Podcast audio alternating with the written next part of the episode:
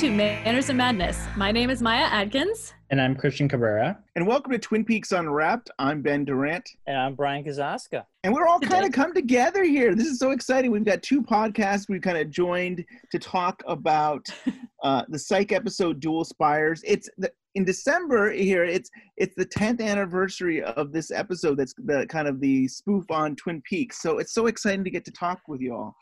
Wow, I can't believe it's 10 years since this show came out. yeah. I loved Psych so much back in the day. Such a fun show. Yeah. And, and uh, fun fact this is the only episode I've ever seen of Psych. I've now seen this episode twice. really?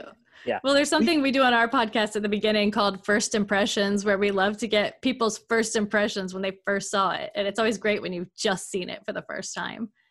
So, what was your first impression? uh, well, uh, years ago, I had to watch this episode. We did a Christmas episode. We talked about uh, parodies and uh, you know things like that in that nature with Twin Peaks. And Dual Spires came up, which I didn't know. I didn't know. I knew Psych was a show on USA, but I never watched it. I didn't know they did a Dual Spires thing. So I watched it and I thought it was so cool to see all the nods. And obviously, uh, the creator um, and the writers obviously knew the show very well of Twin Peaks. And they actually, it felt like a love letter, I would have to say, to Twin Peaks. And the fact that they had a reunion of sorts with the cast, with the original cast and crew before season three was a thing, you know, before anybody else was doing, before it became popular again they brought these people back and i ever since then you know we've had a, a lot of these people on our podcast and i wish i asked them about how was the dual spires episode because i want to know like what were they thinking? Like wow we're having a reunion an unofficial reunion. Yeah i think it's a great show you know TV is just so good right now, and there's so many shows, and the list gets longer and longer. I don't think I'll ever watch Psych, not because I'm saying it's a bad show by any means. I, I did enjoy what I saw, but every time I think I could watch something I want to, something else comes along, and then I'm watching that. So it's hard. So I'll get to Psych maybe one day, way later. But yeah. overall, it's a good show. Yeah. yeah. And to put this into perspective, so this is 2010 that this this episode aired, and so this is before the Missing Pieces Blu-ray. This is before the announcement of Showtime coming yeah. back. So this is oh, like, yeah. wow.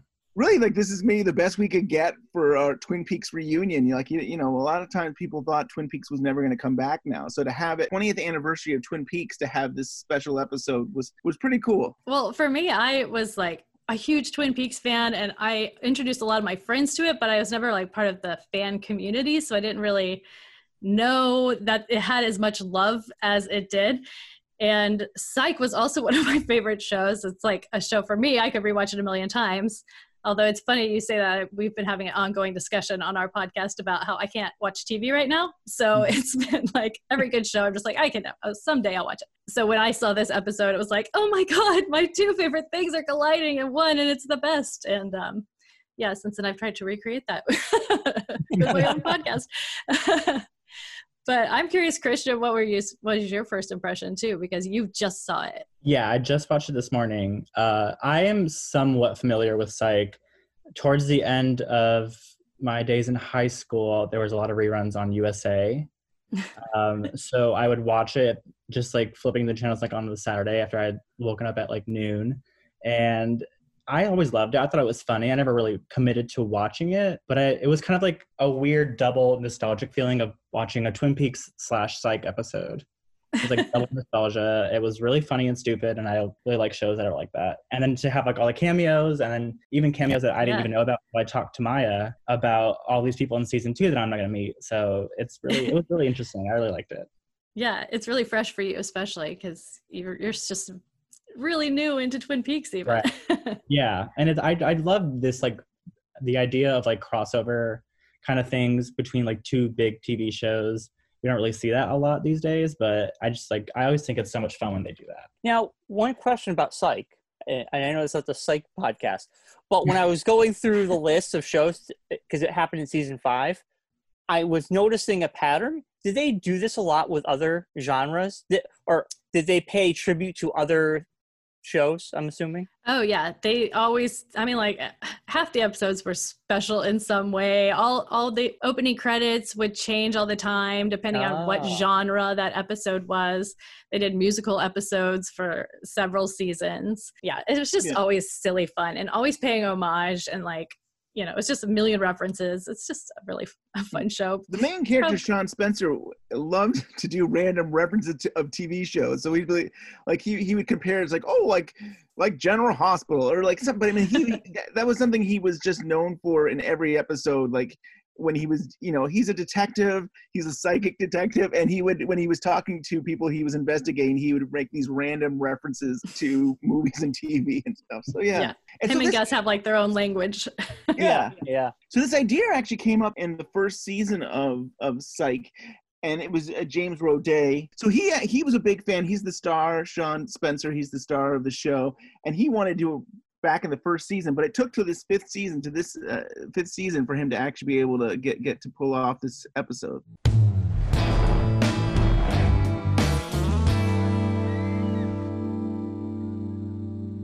So we start off at the psych office, and Sean is learning about how a woman in Washington invented some silent window shades, Dude, do you know they make silent window shades? which a great Nadine reference right off the bat. Yeah, yep. Love it. Gus gets an email asking them to please come to the Cinnamon Festival in Dual Spires. And they look it up, and the town is so small that it's in parentheses. That's, so Yep. they decide to go. How the heck did we get this email? It's a delicious mystery. Think about it. A tiny little town we've never even heard of? What's your schedule look like? I'm open to my route tomorrow. Let's see here. I'm good till next WrestleMania.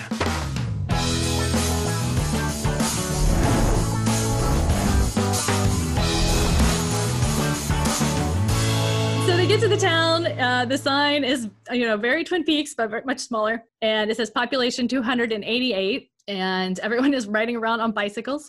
Yeah. Yeah. Gus, maybe the first black person the town has ever seen. a little girl asks him if he's Frederick Douglass.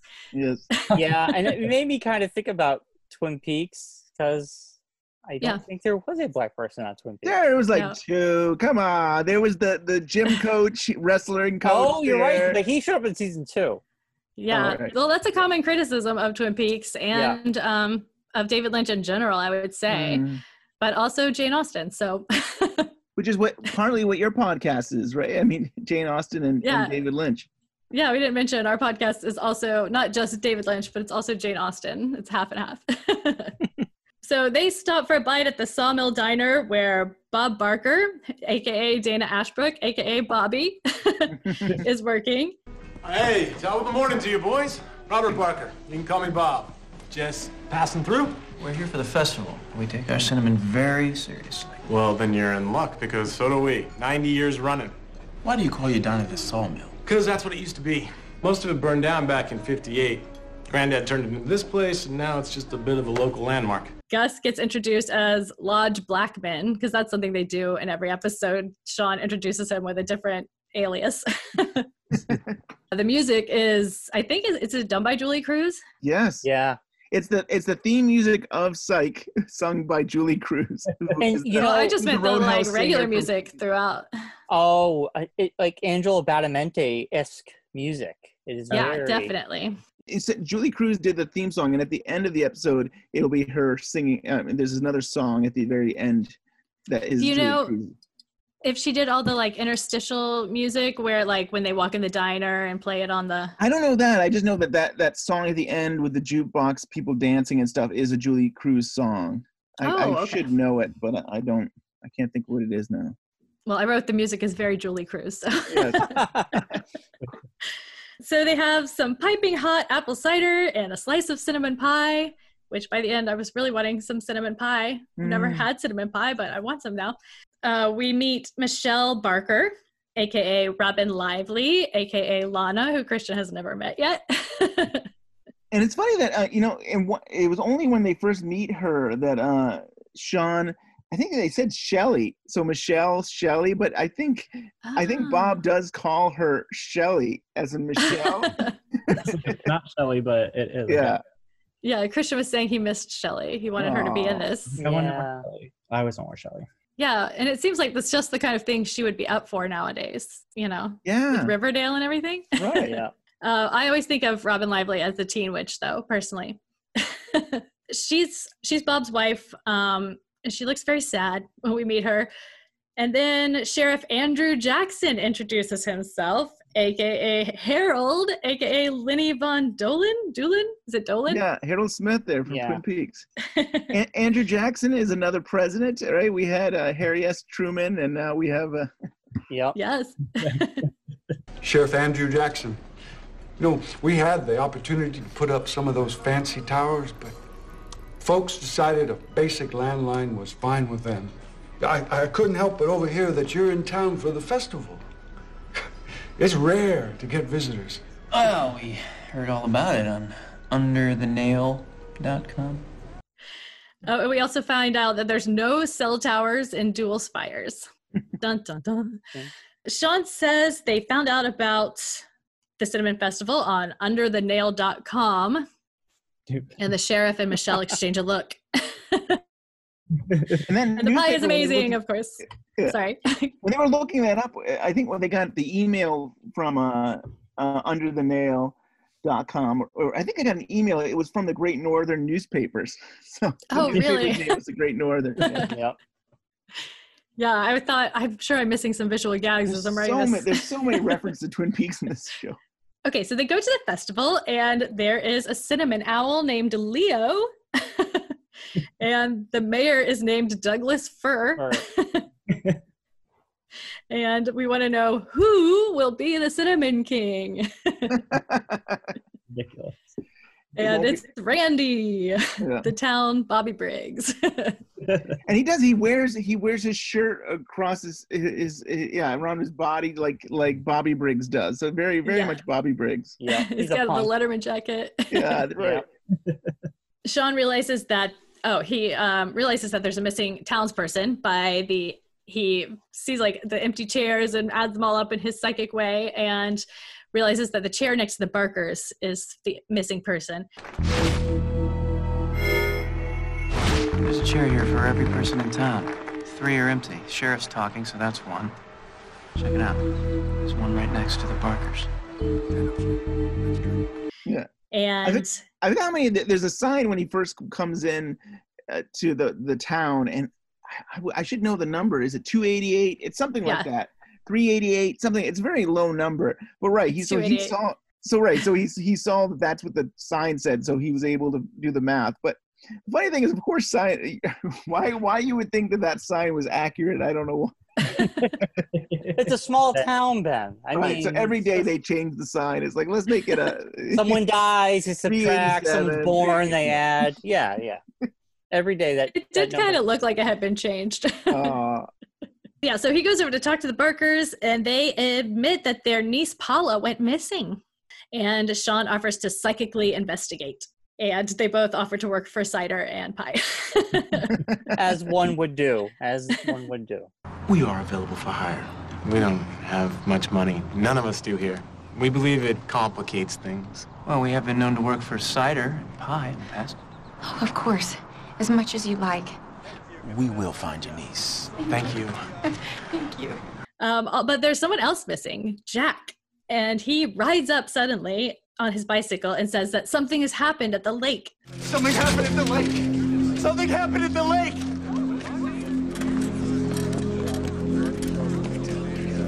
I know it is.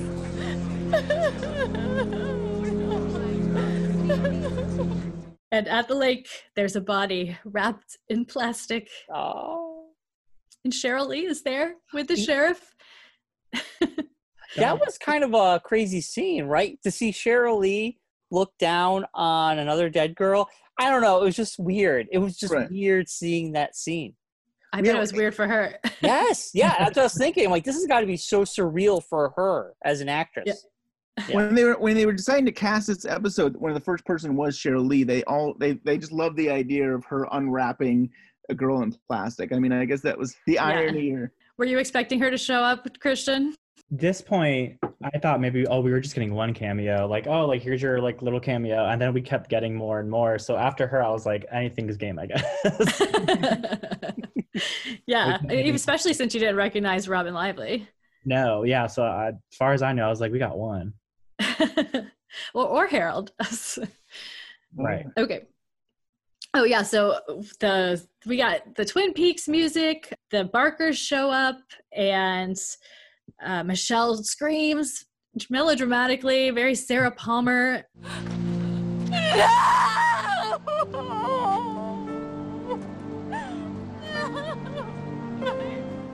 Bob cries over the body, and Gus's sympathetic crying kicks in.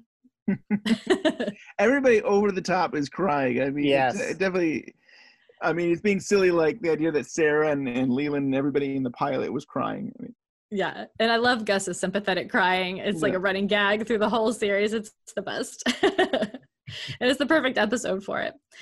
But also, Sean gets a text Who killed Paula Merrill? And when you see it written out like that, you can tell that it's an anagram of Laura Palmer very Mhm. easily, Yeah. very clearly. Yeah. Yeah, as soon as I saw it, my brain put it like Laura Palmer. Did I see that? Wait, I have to look at that again. Yeah. Yeah, yeah. And then we get the opening credits. And they're like slowed down, Julee Cruise theme song. Obscurity.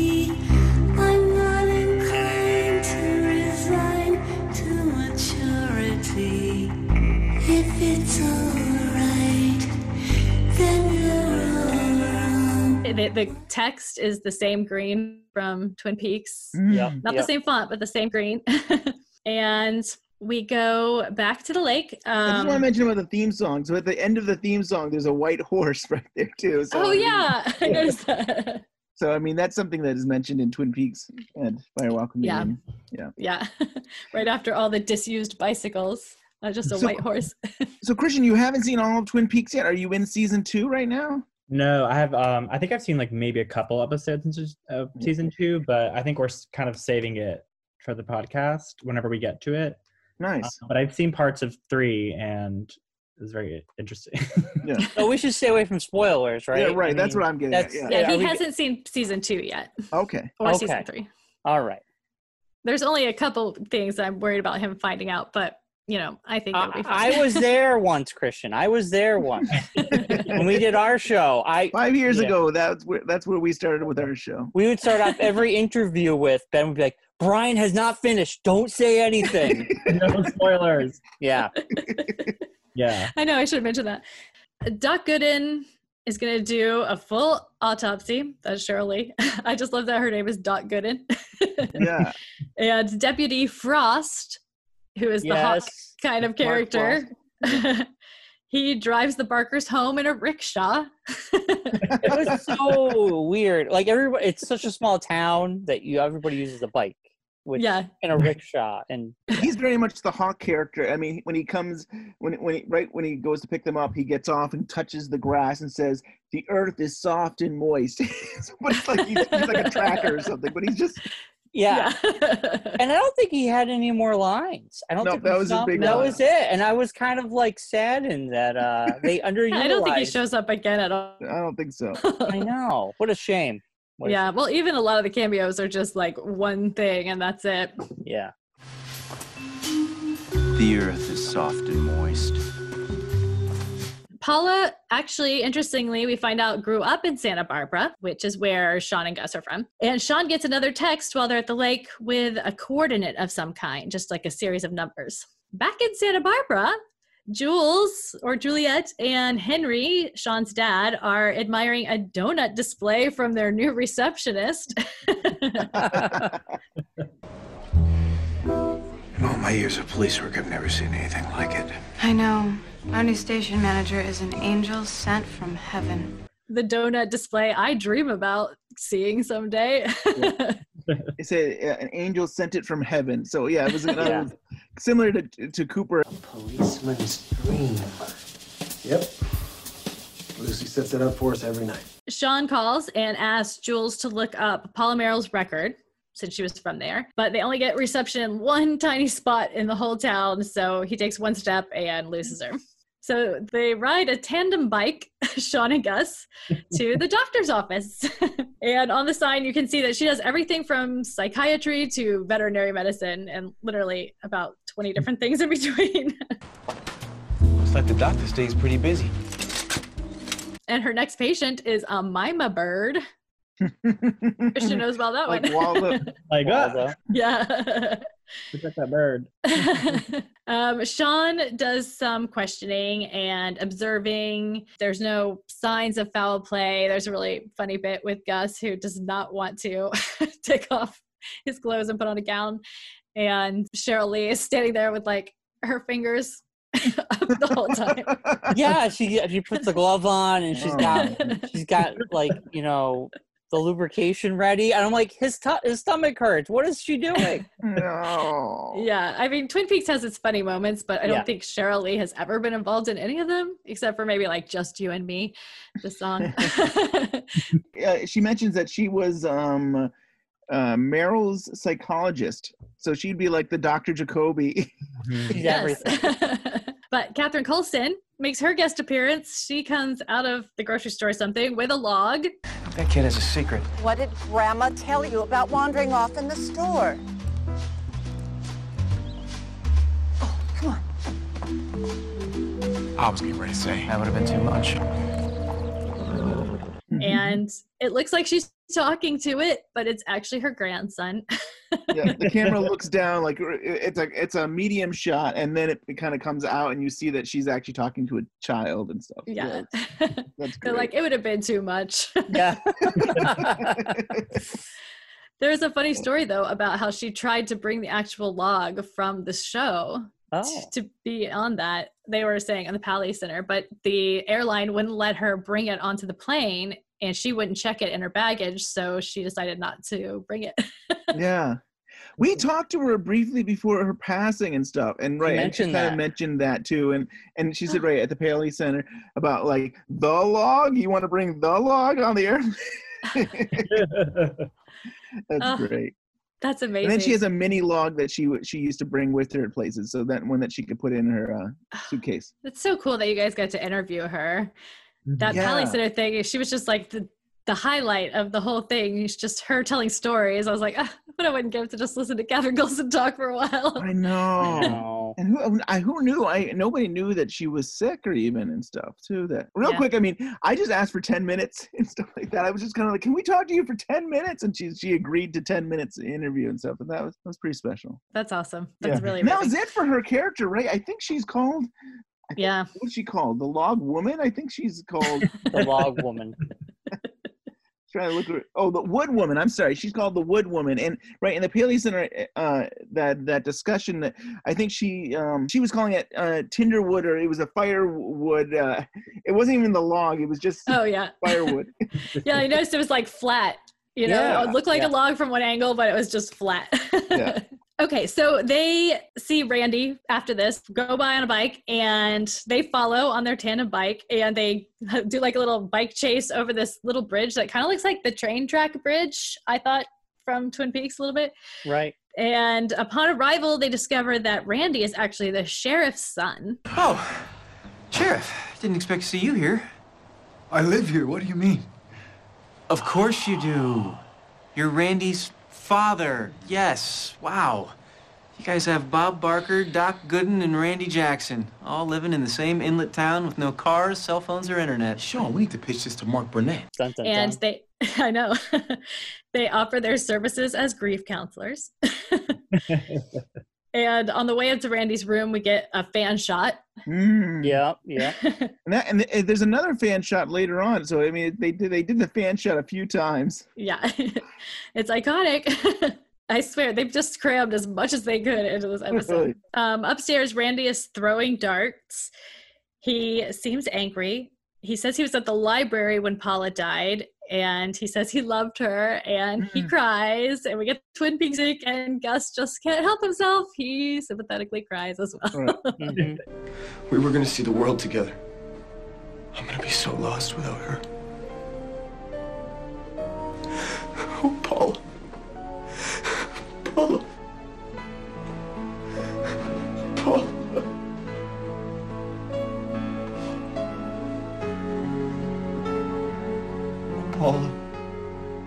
Dramatic, don't you? You have a problem.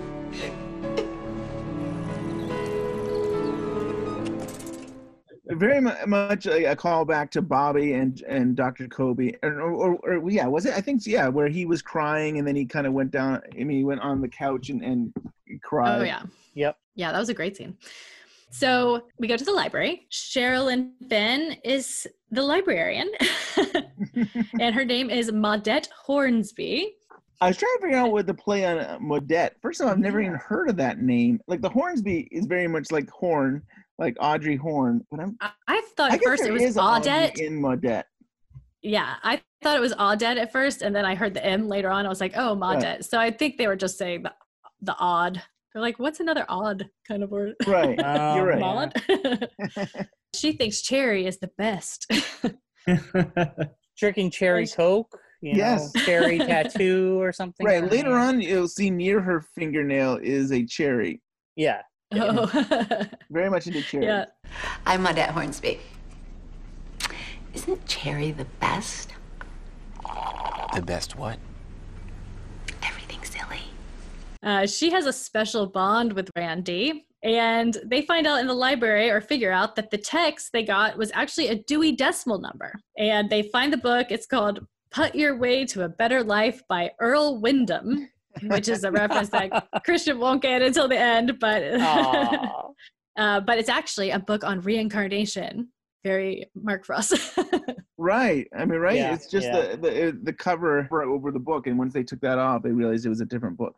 And Yeah. who uses the Dewey Decimal System anymore? well, in 2005, they probably still were, right? and you know, when I first saw the uh the text with the numbers, I was just like, season three, because it was coordinates. That's what I was thinking. now, can you Oh. imagine? No spoilers, Christian. Don't worry. But there's coordinates. But what if the coordinates were just the Dewey Decimal System, and it brought you to the library? Christian, you should. Has anyone worry. checked? I what if this is where they got the idea? What if Mark Frost saw this episode and was like, hmm, "That's an interesting thing"? wow. Christian, you should be Mind worried. blown. Brian will spoil everything. Don't I listen won't. to him at all. No, not- honestly, there's nothing in season three that I feel like would matter if it got spoiled. so there's only like maybe three things in season two that I just the only reason I don't want to spoil it is because I want to see his reaction for the first time. right, right. yeah, that was the same with you with Brian. I want Yeah, the yeah. but I think he'll be okay. You're not a huge spoiler. Like you don't care about spoilers, right? Not really. And my brain will forget it in like a day. Yeah, me too. Which is great. Dewey Decimal System has a big moment in season three. No, it doesn't. I am looking up the Dewey Decimal number. Okay. so we go back to the lake, and um, Gus this time is talking to Juliet because he said he had to be the one because he didn't like the way Sean talks to her. This is the whole running thing from the series, which probably isn't important, but I just thought it was funny. Uh, apparently, Paula Merrill drowned in Santa Barbara seven years ago. What? Mind blown. So they go back to the diner, and there's a strange man giving Sean and Gus a very Twin Peaks thumbs up. yes. Yeah. Okay. Very Yes. much like the waiter um, uh, in the Great Northern there. Yeah. Yeah. Carlton and Jules saunter in. They're here to ID the body because they never found it seven years ago when she supposedly drowned. All they found were her bike and sweater and a pile of chewed sunflower seeds. Hmm. And Sean remembers Bob eating sunflower seeds earlier. Oh. So they all go to the Barker's house. Lucy was Paula's mother and she ran away with her and she was on drugs and abusive. So they faked Paula's death so they could take her away. Carlton and Jules leave, like, you know, go do police stuff because this is a crime. And Sean and Gus investigate Paula's room and they find her secret diary mm. and it's written in Latin. At least part of it is. Math was really hard today. Blah, blah, blah. Seems like normal high school stuff to me. Whoa. What is this language? Is this Chinese? No. It's Latin, Sean. Latin. Gus, Paula thought someone was reading her diary. We gotta find out what that says. Yeah, but who do we know that speaks Latin? So they call an old favorite from the series, Father Peter Wesley, aka Ray Wise. Yeah, so Ray Uh, Wise was right, was in a, in a in a previous episode of Psych, so they Yeah. could just reuse that character who's already been established. I was gonna Yeah. ask that if th- he was a recurring character or was this the first time you saw him? No, he was definitely in another one. I think it might have involved an exorcism of some sort. I, I'm Right. sure. I wonder if they're like, okay, we're setting him up on purpose because we know we're going to be doing this episode. So we set him up and we bring him in. It's not going to look weird. I don't think so. I think that I No? think they liked Ray Wise and they got Ray Wise, and then they, they uh, when they were doing they were putting this together, they were like, well, why create a new character? We've already have him. Well, you have Ray Wise. Yeah. Right. Yeah. Yeah. I mean, I'm sure that Sean or um, James Roday was probably already a fan of his and was like, Yeah, yeah. let's, you know, Right. since he wanted to do this Twin Peaks episode, he was probably like, well, let's get him if we can get, get the whole episode, you know? I think he might come back again throughout the series a couple more times, if I That's remember kind of correctly. cool. I, I always love it when he shows up on a TV show. It's always a fun TV show that I don't watch. Oh, yeah. I would say my favorite Ray Wise cameo was in Fargo a lot when he showed up Ah. at the uh, the bowling alley at the bar. That was really and good. then on the plane.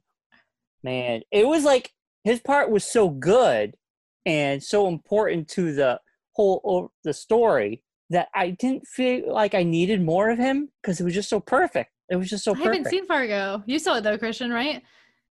I've not seen the movie. I've only seen the show. It, he's in the show. It's uh season two, I believe.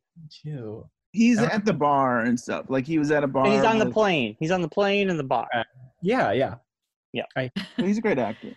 I've, I've that's one of those sh- shows on my list of ones to Yeah. watch someday. Very bingeable. Yeah. I can never remember shows I binge though.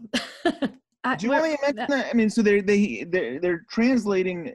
They need he, the the father there, Ray Wise, needs to translate the Latin for Oh, right. them, and that's where they get into like I can tell you about uh what is it the the J like the yeah she's referring to his name as an R and then they're also mentioning a, a, a J but it's I mean Twin Peaks did that again that in the first season we were talking about worried about meeting J yeah, yeah. that's 126 I mean, that was like a straight homage. I don't Yeah. know. So they go back to the library after that, and Maudette tells them that she likes to dance all night long. And they get the yearbook. It's like super thin, and there were only six people in the graduating class, which was big. and right before that before the whole dance thing she said Gus was wondering if you'd like to be his date to Betty Boop night at the Roadhouse. They don't have a Betty Boop night at the Roadhouse. Well, then they don't have my business anymore either. That's like Roadhouse. What does that? I mean, for somebody who doesn't know Twin Peaks, what does that even mean? The Roadhouse, but that's, that's a really is a Twin Peaks reference. But oh yeah, yeah, yeah. I love her flirting with Gus. Sean figures out that Jack Shepard is important, so they go to ask him some questions. And Jack, when they get their photographer, they find out he was with Paula until a year ago, I guess, um, dating her, but they stayed friends. And they suspect him for a murder of the murder for a second, but then they realize that he's mostly blind. Hmm, Thirty percent. I gotta tell you, you are the highest functioning blind person that I've ever seen. I'm not technically blind. I still have 30% vision in my right eye. For now. A couple years ago, I developed early onset macular degeneration. I'm sensing it was around 05? Yeah, that's right. Where were you the night Paula disappeared? I was with her. At the beginning of the night. Eh, but he was with Paula earlier on the night of her death. He got knocked out, but when he came to, she was gone. So they look at the film that he shot that night and they see Randy in one of the photos. But currently, Jules is with Randy, and the ominous music starts, and she goes inside with him, and we cut to a commercial. Okay, I'm Juliet O'Hara. Randy. Randy Jackson.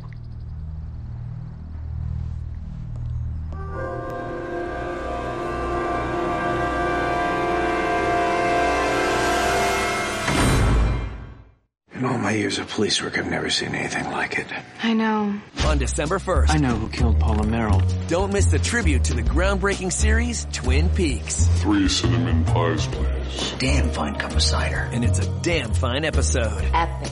Psych, all new and supersized Wednesday, December 1st at 10 on USA. Characters welcome. Are you having a hard time finding a good book to read about Twin Peaks? Did you finish binge watching Twin Peaks in quarantine and now you're looking for more? If so, we have the book for you Twin Peaks Unwrapped, the book.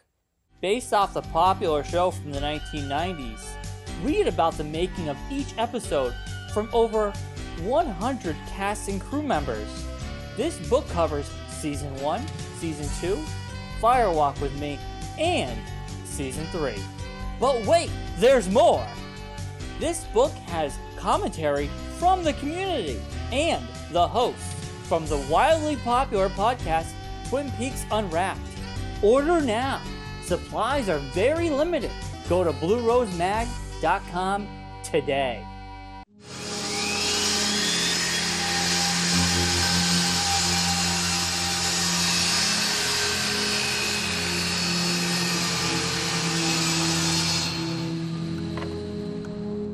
Back from commercial. Randy is sawing wood while Jules waits. Randy is kind of creepy as he asks Jules what she weighs.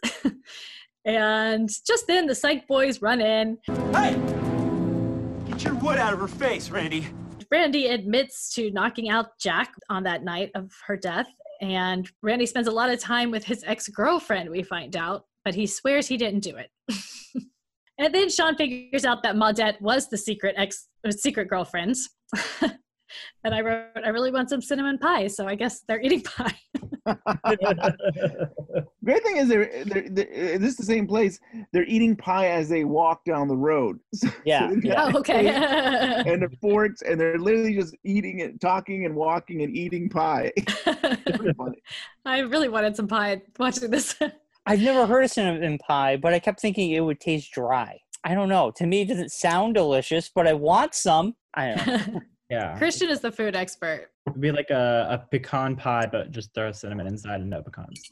Oh. Yeah. Be like a buttery thing. Oh, okay. Sounds delicious. You know. Always Or does. maybe like a cream pie or something. Yeah.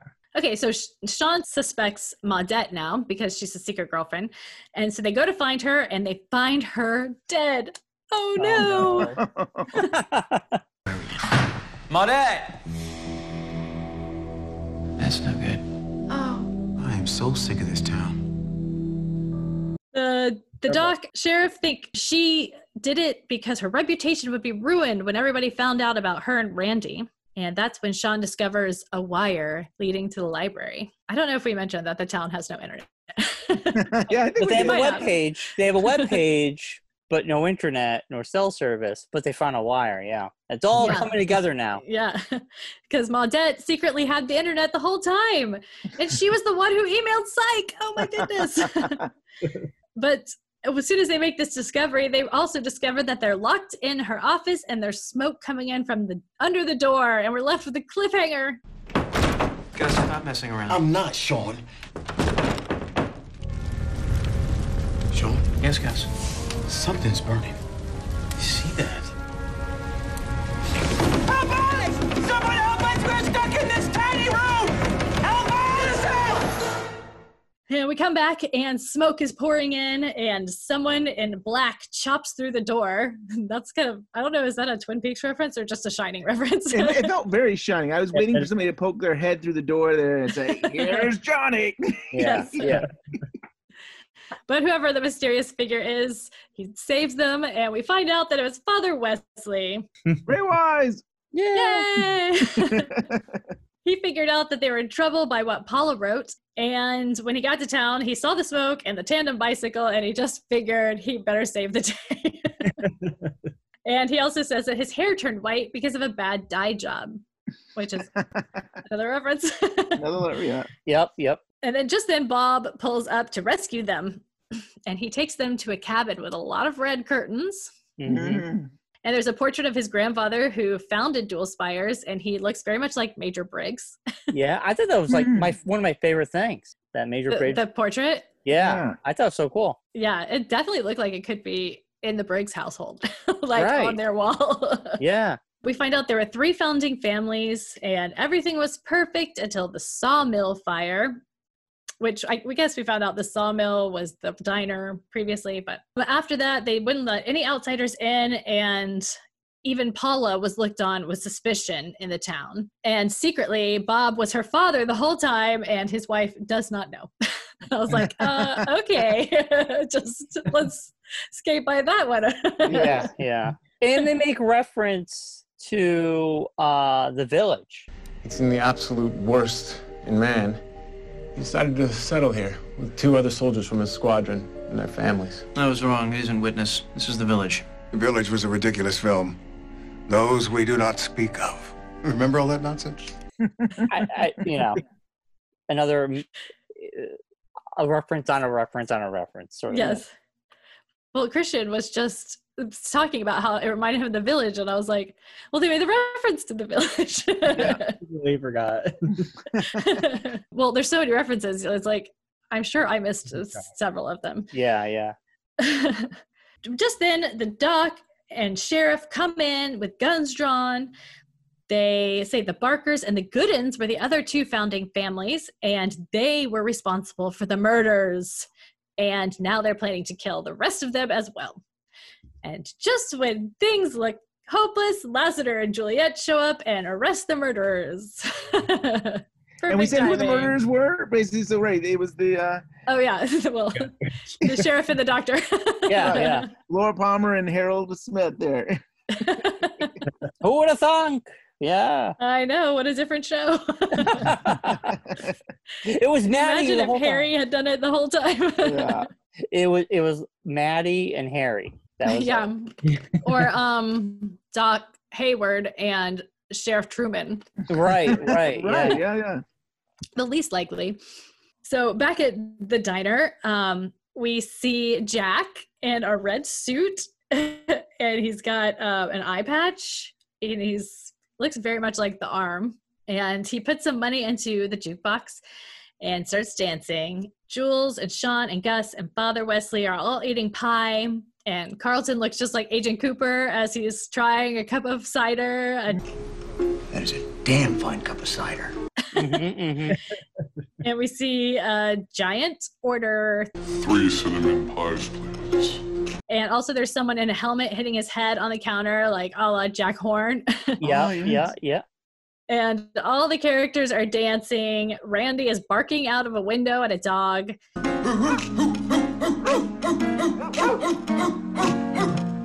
Jules and Sean decide to leave when confronted by all of this weirdness. and then the credits roll over a homecoming picture, presumably of Paula. Yeah, awesome. you know that last scene in the diner. Um, I'm trying to remember now. I, I believe I'm right. I could be wrong, but it was cool. It was like one continuous shot from that jukebox. You know, like they came out and you saw these characters come around, and then it it it might have cut to the Cooper character, but then when they went back, it was another continuous shot of them leaving with the craziness just happening around them. I thought it was kind of well. It was really cool and Yeah. that wasn't that shot wasn't took forever. If we ever had the guy uh some psych on the show, which we wanted to, I don't think it will happen. That would be my big question. Doing that last shot. It seems Yeah. like a Oh, lot yeah. of fun. And but Dan lot. Ashbrook's uh, Bob character there, he is very much dressed like Bobby Briggs. Yeah. he is walking backwards. Yes. like Bobby has done, like running back in the pilot, how he ran backwards and stuff. So I like that. yes. Yeah. Ron, thank you for the recap. That was awesome. Thank you for Oh, doing all my that. pleasure. Well, Ben, what now on Peacock and I'm, I watch it on Amazon Prime, and it seems like those are the only two places that it is streaming. It was 15 minute. It was a 15 minute 50, episode. yeah. The, on the DVD, the fifth season five DVD, there is an extended version of this. I want to say, I could be wrong. I want to say it's six minutes longer, and some of the stuff that's not uh, that that's that extended was when they originally come to the town, Dual Spires. There's actually a longer time before they actually get to town. Like they're going through woods, and there's like humor Oh. music, and like there's a whole like. I remember seeing it for the first time, thinking, "Wow, they got to town really quickly." Like you're you're from their office, and all of a sudden they're basically walk into town. Yeah, and they whole- walked out of the woods too. They yeah, they walk- walked the woods. So there was a whole wood sequence. So there was like a Oh. few minutes of the woods, and you're listening to The Cure, and they're just doing that. We circled three times. There's no road that leads to Dual Spires. I don't think this place exists. I think someone with the knowledge of our cinnamon weakness is messing with us. I wouldn't call it a weakness. I mean, it is the world's tastiest spice, Gus. The drop off to nutmeg is quite significant. And then there was um there was a scene where I believe it's the Barker's house, and there is a is it a is it a deer? I don't know if it is a deer. It's some kind of head animal on the on the table or something kind of similar to the pilot. Uh, I think there's an extended version of that where the wife is talking about that uh, that just lying there. Pleasure to meet you, detectives. This is my wife. Paula. No, honey, that's not Paula. That's the moose I shot last month. Doc Gooden just stuffed it for us. Stuff. So those are the ones I remember that they added. And so I don't think we missed that much. I think we yeah. and I think that maybe the dance scene was extended a little bit, like the Okay. ending sequence, uh, yeah. just from what they said on that Paley Center thing. But it's been a while. But I do, when you said walking through the woods, it like triggered a memory. I was like, yeah, I think I have. I've definitely seen it at some point. I just. it seems like every minute there's some Twin Peaks reference. There was the chocolate bunny on the on the on the psych office. uh, Oh, I didn't uh, see John that. John Spencer here. He was he was looking at his computer and they panned to a chocolate bunny. It's like, is it the bunny? Ah, oh my gosh. I missed it. That show is always so chock full of references and this one especially like there's always a pineapple somewhere in an episode and Oh, i yeah. never ever catch them because there's just always so much going on I don't so either. i'm sure i missed like a ton of stuff yeah what's with the you know you mentioned the pineapple. Now I I'm, I'm going back remembering the commercials and a pineapple or something of that nature being part of the logo, or I see a pineapple associated with the word psych. so maybe maybe that's why now I, I it all comes together. yeah together. i think in maybe the first episode sean brings a pineapple as a gift to someone and in like almost every episode there's a pineapple somewhere in the episode Oh. they must have just really liked pineapples on that set. So they were they had talked about actually wanting to maybe make another episode of Dual Spires and maybe bring Kyle MacLachlan or other people. I don't know if that was just wishful thinking, but I, I mean, of course, it never happened. I'm trying. I don't even remember how many seasons Psych was on. It was on Nine, many I years, think. and they they've just done a new movie with Peacock and things like that. But there was there was talk. At least they thought about it. Like, wouldn't it be fun to come back and, and do another episode? yeah. I have, um, even though I find it hard to watch TV sometimes, I do have a certain soft spot for shows that just go on forever and are just like good forever. And the fact that Yeah. Psych is still producing movies now just makes me happy. That's fun. We have anything else we want to share about this episode? That we, I mean, there's so I love all the details, all, and it was it was fun. It was fun to see all the the actors from Twin Peaks come back, and uh, I, I thought it was kind of cool to see Harold Smith. He had the white hair, you know, and he looks. I don't everybody's know. older. Everybody's, you know, that's Yeah, it's but you look 20 cool it's with 20 the white years after hair. Twin Peaks. and Yeah, I, I mean, I can't wait till I have a pure white hair. I mean, my beard's already on its way. I'm working on it. You're working on, yeah. I mean, with quarantine, I hope that speeds up the process. 2020 has sped up the whiteness in the hair. yeah. yeah, for many reasons. Um, but yeah, I mean, he was awesome. yeah. Did you guys have uh, like a favorite moment in the episode? Like a favorite part? I always like favorite moments. I don't know if I have a favorite moment right now, but some of the one-liners, like there's a one-liner where when um Jules is by herself with uh with the high school student, I can't think of his name right this second, Randy, and and Sean comes in and says, Hey! Get your wood out of her face, Randy. He's doing the two by fours, four by eights. He's cutting the wood, and he's got the wood. And he's got- Yes. yes. But it's just like get your wood out of your out of her face. And I don't know. It's just a strange. yeah. it went in line with Twin Peaks with the uh with those weird. I mean, they did the same thing. You know, uh fresh squeezed oranges, all that stuff. Remember, Yes, it's very bizarre. very innuendo kind of stuff. Yeah. Oh yeah, definitely. Did you have a favorite moment, Christian? I was just about to say those like little one-liners when they find the diary and they're reading through it and they get to the part where it's in Latin and um, Sean like yells out, What is this language? Is this Chinese? No. and it's like clearly written in like English letter manuscript, Oh, not Chinese writing whatsoever. It just made me laugh.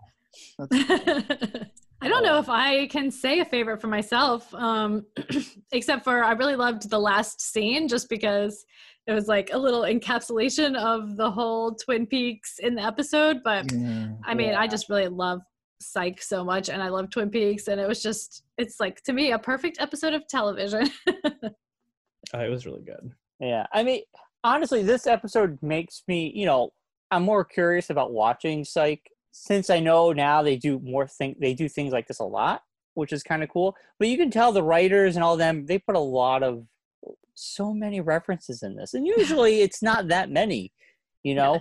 So I, I think they did such a great job. You know, I I mean, Yeah. if, a- anybody listening who's never seen Psych or this episode, I mean, you're in for a treat. Really, it really is. Oh yeah. it's a real love letter Yeah. to the show.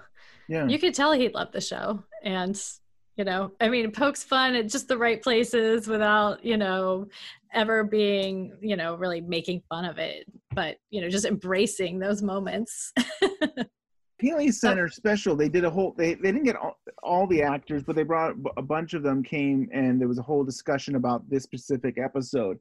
And they, I- it was mentioned that Jennifer Lynch liked the episode, and then uh, Catherine Coulson said that uh, Lynch was thrilled about the episode. Anything that helps people remember Twin Peaks is good. So it was n- nice to hear that. Uh, wow. You know, he sort of endorsed it. He, he thought it was a fun episode. High praise. Yeah. Yeah. High praise from the man. I was really impressed with that too. and I did also write down that um, Sheryl Lee was friends with Tim Omundson, who plays Carlton. They've Hmm. been friends for years, and so that's how she got involved with the show. And I was wondering, I feel like both of them do theater, I think. So it'd be interesting. I'd be I'd be curious yes. to see where their connection was. Was it theater or was it, you know, another acting gig or how that happened? But yeah, that's Yeah. pretty cool. Yeah. I would say my my favorite part is the opening theme, how they did that, and then the ending theme. But I would go Julee Cruise both times. Yeah, both times. I thought that was so cool. And then you know, like you said, my the very ending. Um, it encapsulates the, the whole feel. They get all the references you couldn't cram in during the show. We got it all at the end, and I, yeah. I just I want to know more about how it was filmed. I really like. Was it one take? Was there any uh, hidden edits in there? I, I just like stuff like that. That was really well done. Yeah. I, I want to give a special shout out for um, the moment by the lake where they find the body and it's all the melodramatic music and they're crying. And that's like some of the stuff we love the most when we watch it is like all the really soap opera bits. So I just really love that part too. Love it. Yeah, talking about soap opera, another uh, line by uh, Sean was what did he say? Um, he says here, "What is it with all the secret relationships in this town?" But it, it's true, like everybody's dating everybody, and that was Twin Peaks, right? I mean, it's a soap opera, like, and he mentions General Hospital and stuff like that. Again, a Yep. reference that nobody nobody has watches TV in town either, except for Everwood. so again, Well- I don't know what he's talking about. I was reading some of you guys' your book that's about to, or that just came out recently, and I saw Audrey talking about when she was cast, and she talking to David Lynch about how there's so many secret relationships going on in this town. So that's funny. It's just like the Right. synchronicity right there. yeah when she was first being interviewed i mean when she was first auditioning for twin peaks she like she was she's so blunt and honest it's like so david lynch is like oh what do you think and she's well i don't know everybody's uh, hooking up with everybody and it's like yeah yeah and when I started watching the show, I said to Ben, "This is like a soap opera. Everyone is like, I was like, oh, Twin Peaks. Everyone's got like a wife and then a person on the side. They always Yeah. have. They can't just be dating one person. They have to be connected to two people, like everybody. and i don't know if Well, it's I- discussed enough that uh, you know david lynch loves soap operas he used to watch soap operas all the time like he would watch these shows eh, when he had time and mark frost who came from hill street blues it had somewhat of a, of a soap opera storyline that it was continuous and you had these relationships that were always forming. So it's interesting that the, both these creators kind of brought that to twin peaks. Yeah, well, I mean, this was the first soap opera I ever watched was Twin Peaks, and I credit it for my personal love of soap operas because I only ever loved the crazy ones like Passions and Days of Our Lives when it was especially crazy. yeah can you share more about manners and madness podcast like it's twin peaks but it's more than twin peaks right and yeah, well, it's um it's po- polar opposite of each other. It's uh, two things mixed into one. We're a Jane Austen and a David Lynch podcast because they're just like my two favorite artists. And Christian has was pretty unfamiliar with both of them, but I thought he would like both of them. So, and we both love podcasts, so we just really were looking for something to do and it started off as a Jane Austen podcast, but I was like, maybe we could just do, you know, some David Lynch every once in a while just to break it up so we, we don't get bored. And it didn't take more than like one conversation before we're like, no, let's just do both. That's awesome. and we like to do, um, you know, every month or so, we'll do a episode where we try to mash up what we've seen and, you know, think about how we could put the two together. Like, how would we put Twin Peaks with Northanger Abbey? Because we did that one for like four months or something. Mm. We read the book and watched the first season of Twin Peaks at the same time. It was really, it. I think it's interesting because we we really have been pulling out some interesting things from Jane Austen and from David Lynch by watching them both together. Nice. There are a lot of shocking similarities, I would say. Yeah. That you would never think, but I guess that really kind of speaks to the kind of work that they both do. I guess in like you see a lot of similarities in cultural reset kind of works. I feel like the longer we go, the more we'll find because there are definitely some Jane Austen adaptations from like the 80s that are very still and presentational. And I'm like, I bet if we were watching the right David Lynch at the same time, we'd be like, "Eh, these are like could have been made at the, the same time. Isn't that something? so our dream is to know how David Lynch would direct a Jane Austen adaptation. oh, that's that's pretty cool. And you recently covered uh, Rabbits, which is my favorite uh, DavidLynch.com uh, uh, videos that he made back in the day. yeah. I think didn't you say they were your favorite, Christian, when we did the one year anniversary? Yeah. One of your favorites.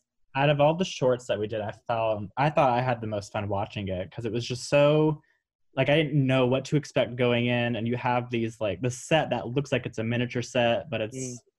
full size, and it's like you know somebody like Naomi Watts I wouldn't expect to just like show up in a rabbit costume and stand up and for applause for during this ridiculous like, dystopian creepy just scene. It's just it was so interesting to me. I thought it was so cool.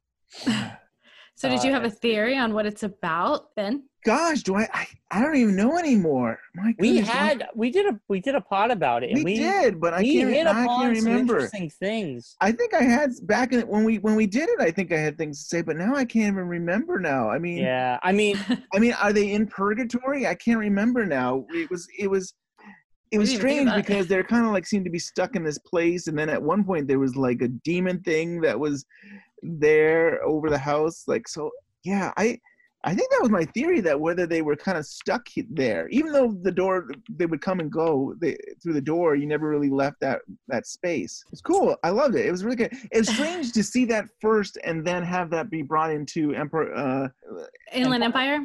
uh, yeah like is- they, that they use some of that but it's like i you're so i'm so used to the story being rabbits by itself to include it into the film now was was was a little hard it was for me it was a little jarring i i still glad that, that we were able to bring it into the movie it's just different Ah, I haven't actually. That's like the like one thing I've never seen, and so I'm just waiting until we do it for the podcast now because it's so Oh. rare that there's anything new for me yeah. on the podcast.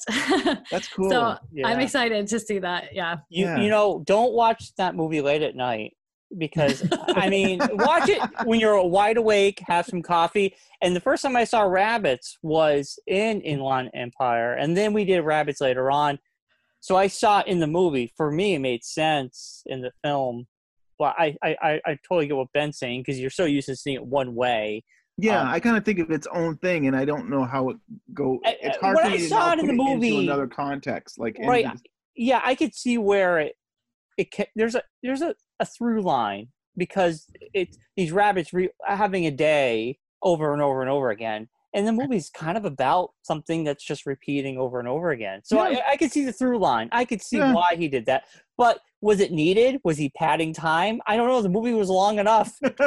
Um, it's a very very interesting film it's very interesting. That's a great way to put it. That's the only way I can put it. I don't want to spoil it, but it's very interesting. And you know, we look forward to you guys covering. yeah, I re, you know, I will subscribe. I'm going to subscribe to your show today, which I think everybody should, and I will be very excited to listen to you guys talk about that movie. When I saw it, I mean, if I if there was no season three coming or anything, the movie to me almost felt like, oh, this is David Lynch's final film.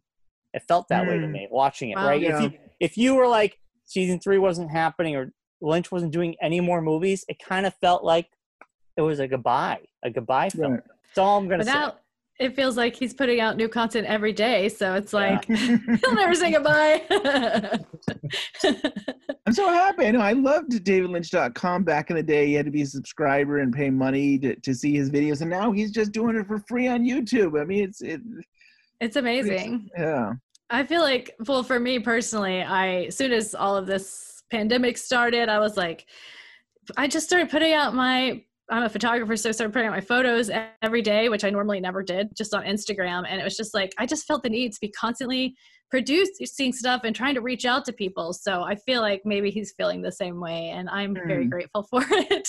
Yeah. It is a strange year. I mean, Brian, you and I had the book out right before March, didn't we? Like we, Yeah. our, our book Came out Peaks luckily right before everything. Yeah. Right, yeah, yeah, right before. So it was kind of like we had plans to do like little tours, right? Maybe do library readings and and things like that. We had all these plans, and then it was like, ah, we're not going to do that. what are we going to do now? But, uh, yeah, our podcast at this point has been on longer in quarantine than we were out of quarantine or something? post pandemic or whatever. Yeah. I think the pandemic has been good for podcasting. You know. Well, it's certainly, I feel like all my friends are now starting them. So, Yeah. it's definitely inspired a lot of people to want to make them. So, I- that's, that's great. right. Yeah. I love, I love podcasts. I love tiny podcasts about just one person's random passions because I just love listening to people talk about stuff they love.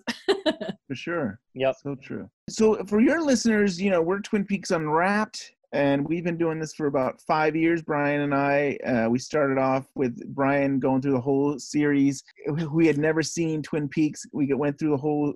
It, I think we did that. Was it two years? I think was it. Did it take us two years to do? I think it took us about two years to get through the whole Almost. the whole yeah. series until we got to the new season and then we covered season three and then we've just done interviews and and we just love having uh friends of the show talk about their books and what they're working on and uh then we decided we decided boy with for the 30th anniversary we should put out a book with all the interviews we've done with people over the years so uh, you know yeah so we'll keep going we'll, we'll go for till june and then we're wrapping it up we'll be done we'll have done six years of, of the podcast Yeah. Wow. I've been listening to you guys for a really long time. I love your podcast. I've tried out so many Twin Peaks podcasts, and a lot of them I've just kind of like fallen off of, but y'all are just the premier one. And I, I started, I mean, I've got your book and I've been reading it a little bit, but I was so impressed by it because I don't know, did you guys do an audiobook version? I feel like I remember. I want to. Brian I, wants to. I want to. I want to. So my idea. Oh no! Here he I goes. want to tell you got my him on a idea. So,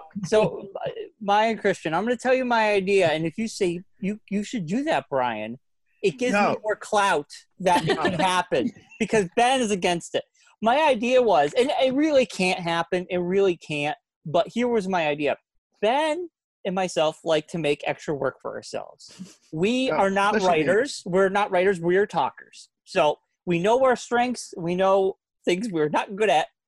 so it was basically here's our notes for each episode, but we're going to go in the studio and talk and record that because Ben might think of something that he didn't write down. And I'm more a person I would write and I just read it off. And if I had an extra, I would. This is all to prepare for the book. The book, So, and then we would we- no- transcribe it. So it was notes, audio, transcribe. So we like to make a lot of work for ourselves. a lot of work. I'm telling A lot of work. We need to. Yeah. But it's just the way our workflow was. So anyway, I had the idea. I was like, Ben, since we're recording this, why don't I, after the book comes out, compile these recordings that nobody has ever heard and make it into a book, the audio book. We can have an audio book and it'd be all done.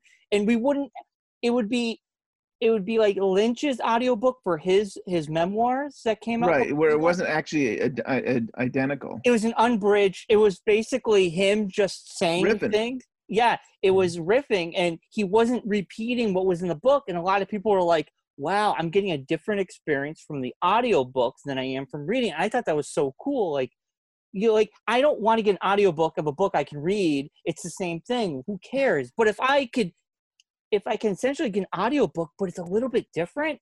See, Brian can say all this because he had his notes and he had his act together, whereas I did not have my act together, and so I was still putting my thoughts together when I, I had to redo the book again. I mean, when I was yeah, so it couldn't work, right? Because Ben Right. had nothing to say because he was still focusing on it.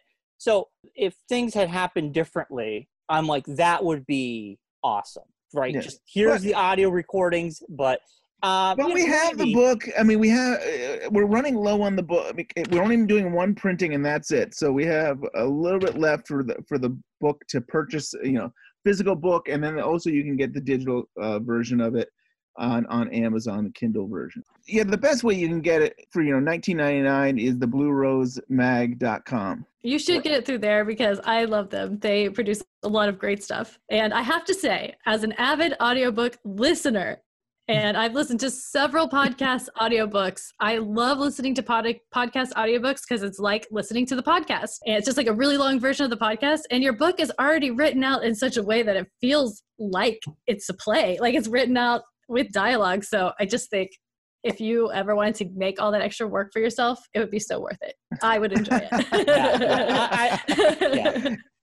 It's Brian's project if he wants to, but Yeah, I could possibly pull that off somehow. I mean, maybe next year, once we've stopped the show, we can be like, oh, surprise, surprise, an audiobook. well, was all the other stuff from your audio interviews already? Like stuff you already recorded? Yeah, and new ones. I mean, we got new interviews just for the book. Oh, new well. interviews. Oh, okay. Right. Yeah, and yeah. some of them we've been sharing uh, this year. We have actually been sharing some of our interviews. We did Duwayne Dunham uh, that was specifically for the book. We're now releasing in, as a podcast and stuff. So That's awesome. yeah, I can't wait to use the book for a, re- a resource for our podcast in the Oh, that'd future. yeah, that I mean, you know, honestly, when Ben had the idea for the book, I mean, you know, that was his idea was this could be a great resource for people that you read a chapter, you watch the episode, and it gives Right. you insight to that episode. And the book is not meant to be read all at once. It's meant to be as a resource or just, hey, I, I read that chapter, now I know a little bit more about about it because each chapter doesn't really spoil much. Yeah. I don't. Oh, I don't Oh, yeah. believe. So you Right. could read it and be safe. And Yeah. it really is a community book. I mean, besides the the a hundred cast and crew that contributed to the book, we have over fifty people in the community that participated, and I think that's to me what it's all, all about. Like we, we all kind of feed off each other and stuff. You know, I've learned stuff from other people. You know, whether it be Brad Dukes or uh, Stephen Miller or any of people, you you you get things that they've learned, and you're able to kind of go with that and say, well, maybe I can learn about this now. And I think that's what it should be out. We should all be helping each other out and stuff. So I hope that this book is helpful to some people and kind of makes gives them a direction that they can go in.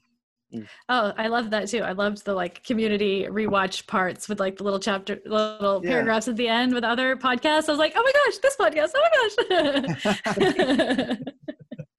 So with Manners and Madness, how do people uh, follow you? Like uh, you're on social media, and how do they get your podcast?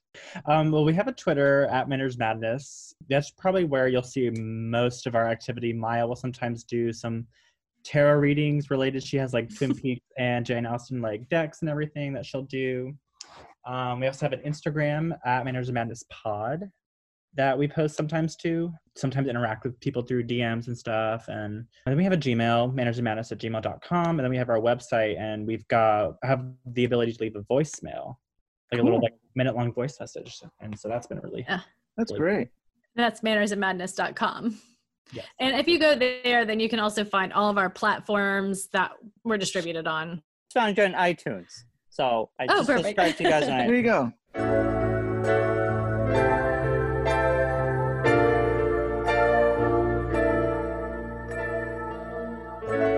I was gonna say we do a thing at the end of our podcast where we ask for a recommendation of something you enjoyed recently that's outside of the Twin Peaks or Jane Austen universe. Oh, I, I like I like stuff like that. I like stuff. Brian does that all the time on our show. I do. I do. Yeah. Um, like it, it never gets recorded, but I always like to ask what people are doing. Ben, you want to go first on that? What? I, I just finished the, the Haunting of Bly Manor, which is on Netflix, which is um, it's an anthology. You know, I think it was the the Haunting anthology. They did one two couple years ago and stuff like that. I I enjoyed it a lot and stuff. I mean, it's so it's a it's scary. What's that? Is it very scary? I, I I don't think it's overly scary. I think it's a nice balance. I mean, that there's some like, you know, you might get shocked here and there, and it's more creepy, but it's not it's not gory, and it's I don't think it's overly scary. It's a, it's a nice balance of a, it's more of a, a just great acting, and I think it's a well made story, and it's got a Twin Peaks vibe in the sense of how they're able to structure stories sometimes, whether it be dreams or whatever you want to call this. I think they did a nice job sometimes how they told the story. It's really well made. I mean, the, the, the previous season, they're they're individual stories. So there was a different house, different characters than this one. So the Haunting of Bly Manor is, I think, I want to say it's nine episodes and stuff, but it's it's really well made. It's a great story. If you're a twin, if you like Twin Peaks, I feel like this is something that'd be in your your wheelhouse of things that you like. Yeah, I watched Hill House, but I thought it was too scary to watch alone. So Okay. I wasn't sure Oh, if I so could then watch know Man or not. Oh, so then you know of it. I mean, similar. I don't. I don't. Even, some people probably won't even say it's as scary as that. I don't know. It's it's creepy factors, but you you got the vibe of it, and some of those same actors that were in that other sh- season there is, are back for this one. So it's great to see them as other characters, and I I, I just liked it a lot. yeah, awesome. I would say two things. I, I watched the new Borat film and it was hilarious. I loved it for many, many reasons. Since I'm working from home at, at lunchtime, I've been catching up on my half hour shows that I've have like haven't watched when I was going into work. So now I'm like, oh, I can watch a half hour show. I have lunch and I've watched, I've caught up on a lot of them. But one show I went back to from my childhood um, that's on Crackle. Nobody talks about it really, but is Parker Lewis Can't Lose. And I was obsessed with that show as a kid. And I watched all season one. I'm in season two right now. And it was before Ferris Bueller. They did it first, not Ferris Bueller. And there was Really? a Ferris Bueller. There was a Ferris Bueller TV, TV show. show. that Mm. was in competition, but they got canceled. So I've been so into Parker Lewis. I was like on podcasts trying to find if um, people had a part. They nobody has a Parker Lewis can't lose podcast, but uh, Cormac. Uh, Are you Cormac- announcing right here, Brian, that you're starting your own? no, I don't want to start one. I have enough, but I wanted to hear others talk about it. But uh, uh, Cormac, uh, the lead actor there, he was on a few shows, and I listened to him, and he, he did talk about the history of the show and what he does now. And so season three, there was three seasons of Parker Lewis Can't Lose. I will not watch season three. It's not on Crackle. That's one reason. It's not on DVD. That's another Brian is trying to do his own podcast right here. He's starting. No, no. So, so a quick, interesting history. A about Park- miniseries podcast. I know, miniseries. But par- it's such a great show because it's so different and crazy, and I, that's what I loved about it. It was like Twin Peaks in a way because it was different. It was against the norm. It was, you know, counterculture against what was happened. You know, what was out.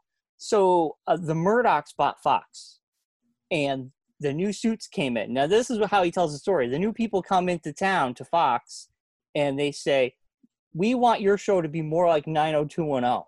Hmm. So season three, they scrapped all the craziness. They scrapped the hair, the swatches. They got rid of uh, Lemmer, who was uh, Musso's right hand man. Who was um, they they fired him, and they they made it more dramatic. And he um, he talks about how it was the worst season. He goes he hated working it. He said it Mm. was horrible, and they got canceled after this. They did a whole season three. He said it was awful but you can you can't watch it. It's not on DVD. It's not streaming. But if you can just watch the first two seasons on Crackle, it's free. Oh my god! It brings me back to the '90s, uh, late. I totally 80s. remember that show being on. no, it was such a it was so crazy. And yeah, it, they did it before Ferris Bueller, uh, which I didn't is realize something- that. I didn't know. I thought it was a I riff don't know. That, well, that's not true though. No, it is. It's It- true for the TV show, but it's not true for the movie. This came. uh, Ferris Bueller came out, I believe, in the '80s. Yeah, but the show wasn't based on Ferris Bueller. There was a show in the UK that this show was based off of. But they never ba- they said maybe the TV show, but they said it was never based off Ferris Bueller. They made quips about Ferris Bueller in the show. They made digs about it. They make digs about other shows that were on, like Erie, Indiana, Ferris Ah. Bueller. They would be like, "Thank you for not watching Erie, Indiana." Like some guy's holding a sign in the background that says that. I mean, there is so many weird things in the show, Man. and I loved it. I love it. I highly recommend it. It's just my favorite thing right now. Oh. What do you? What about you, Maya? What are you? What are you into watching right now? Mm, well, I was actually going to recommend a video game because I um I can get like into video video games. Yeah. Uh, there's one that I've been playing before I go to sleep at night because it's one of my favorites, and it's called Botanicula. Hmm. B O T A N I C U L A, I think. And you're just like um, these little acorns and little tree um, like pollens and stuff. You're like four of them, and you're trying to save the tree from these big black tree sucking monsters. but it's very sweet and it's kind of um it's not like super sacred, but it's just a really fun game. Uh, the, the studio that makes it, Amanita Studios, has just every game they've ever made. I've loved so. Wow. Um, but Botanicula is a really cute one. It's fun. What platform is it on? Like, is it the PC or is it? You can play it on iOS and Switch that I know of. I'm well, actually, I don't know if that one's on Switch. I know it's on iOS. It's probably Okay. on Android as well. I would think any of those kind of mobile platforms. Yeah. Neat. We'll check Christian, it I know you had one, a recommendation. Yes, I am going to change it because I just remembered something that I'm watching. Um, I've been watching uh, We Are Who We Are on HBO. It's a new Luca Guadagnino show. He directed Call Me by Your Name, the new Suspiria remake, and I just really love it. I love shows that are really beautiful and they're kind of there's nothing fantastical about it. It's just kind of like everyday people, but it's just um he's Italian and all his movies are shot in Italy.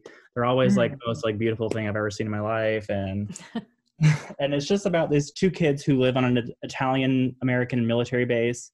And it takes place like right around 2016 during the election. There are like Trump ads playing in the background and all this other stuff.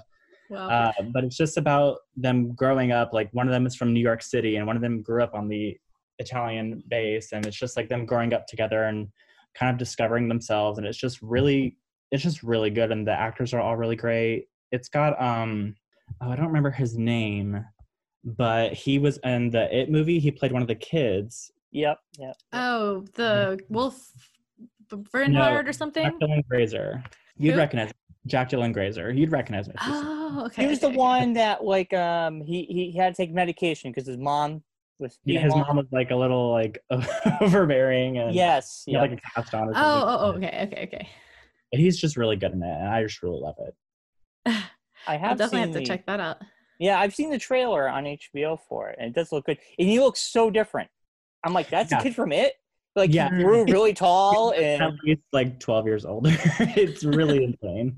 yeah, But he's just so good. He's like this like little weird New York City artsy like antisocial kid, and it's just like so. He's just you can tell how talented he, he is. It's so good. definitely have to check it out. Cool.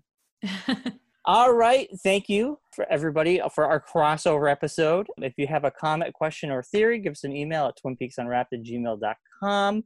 Follow us on Facebook. Follow us on Twitter. Give us that five star review on iTunes. We're all the podcast places at this point.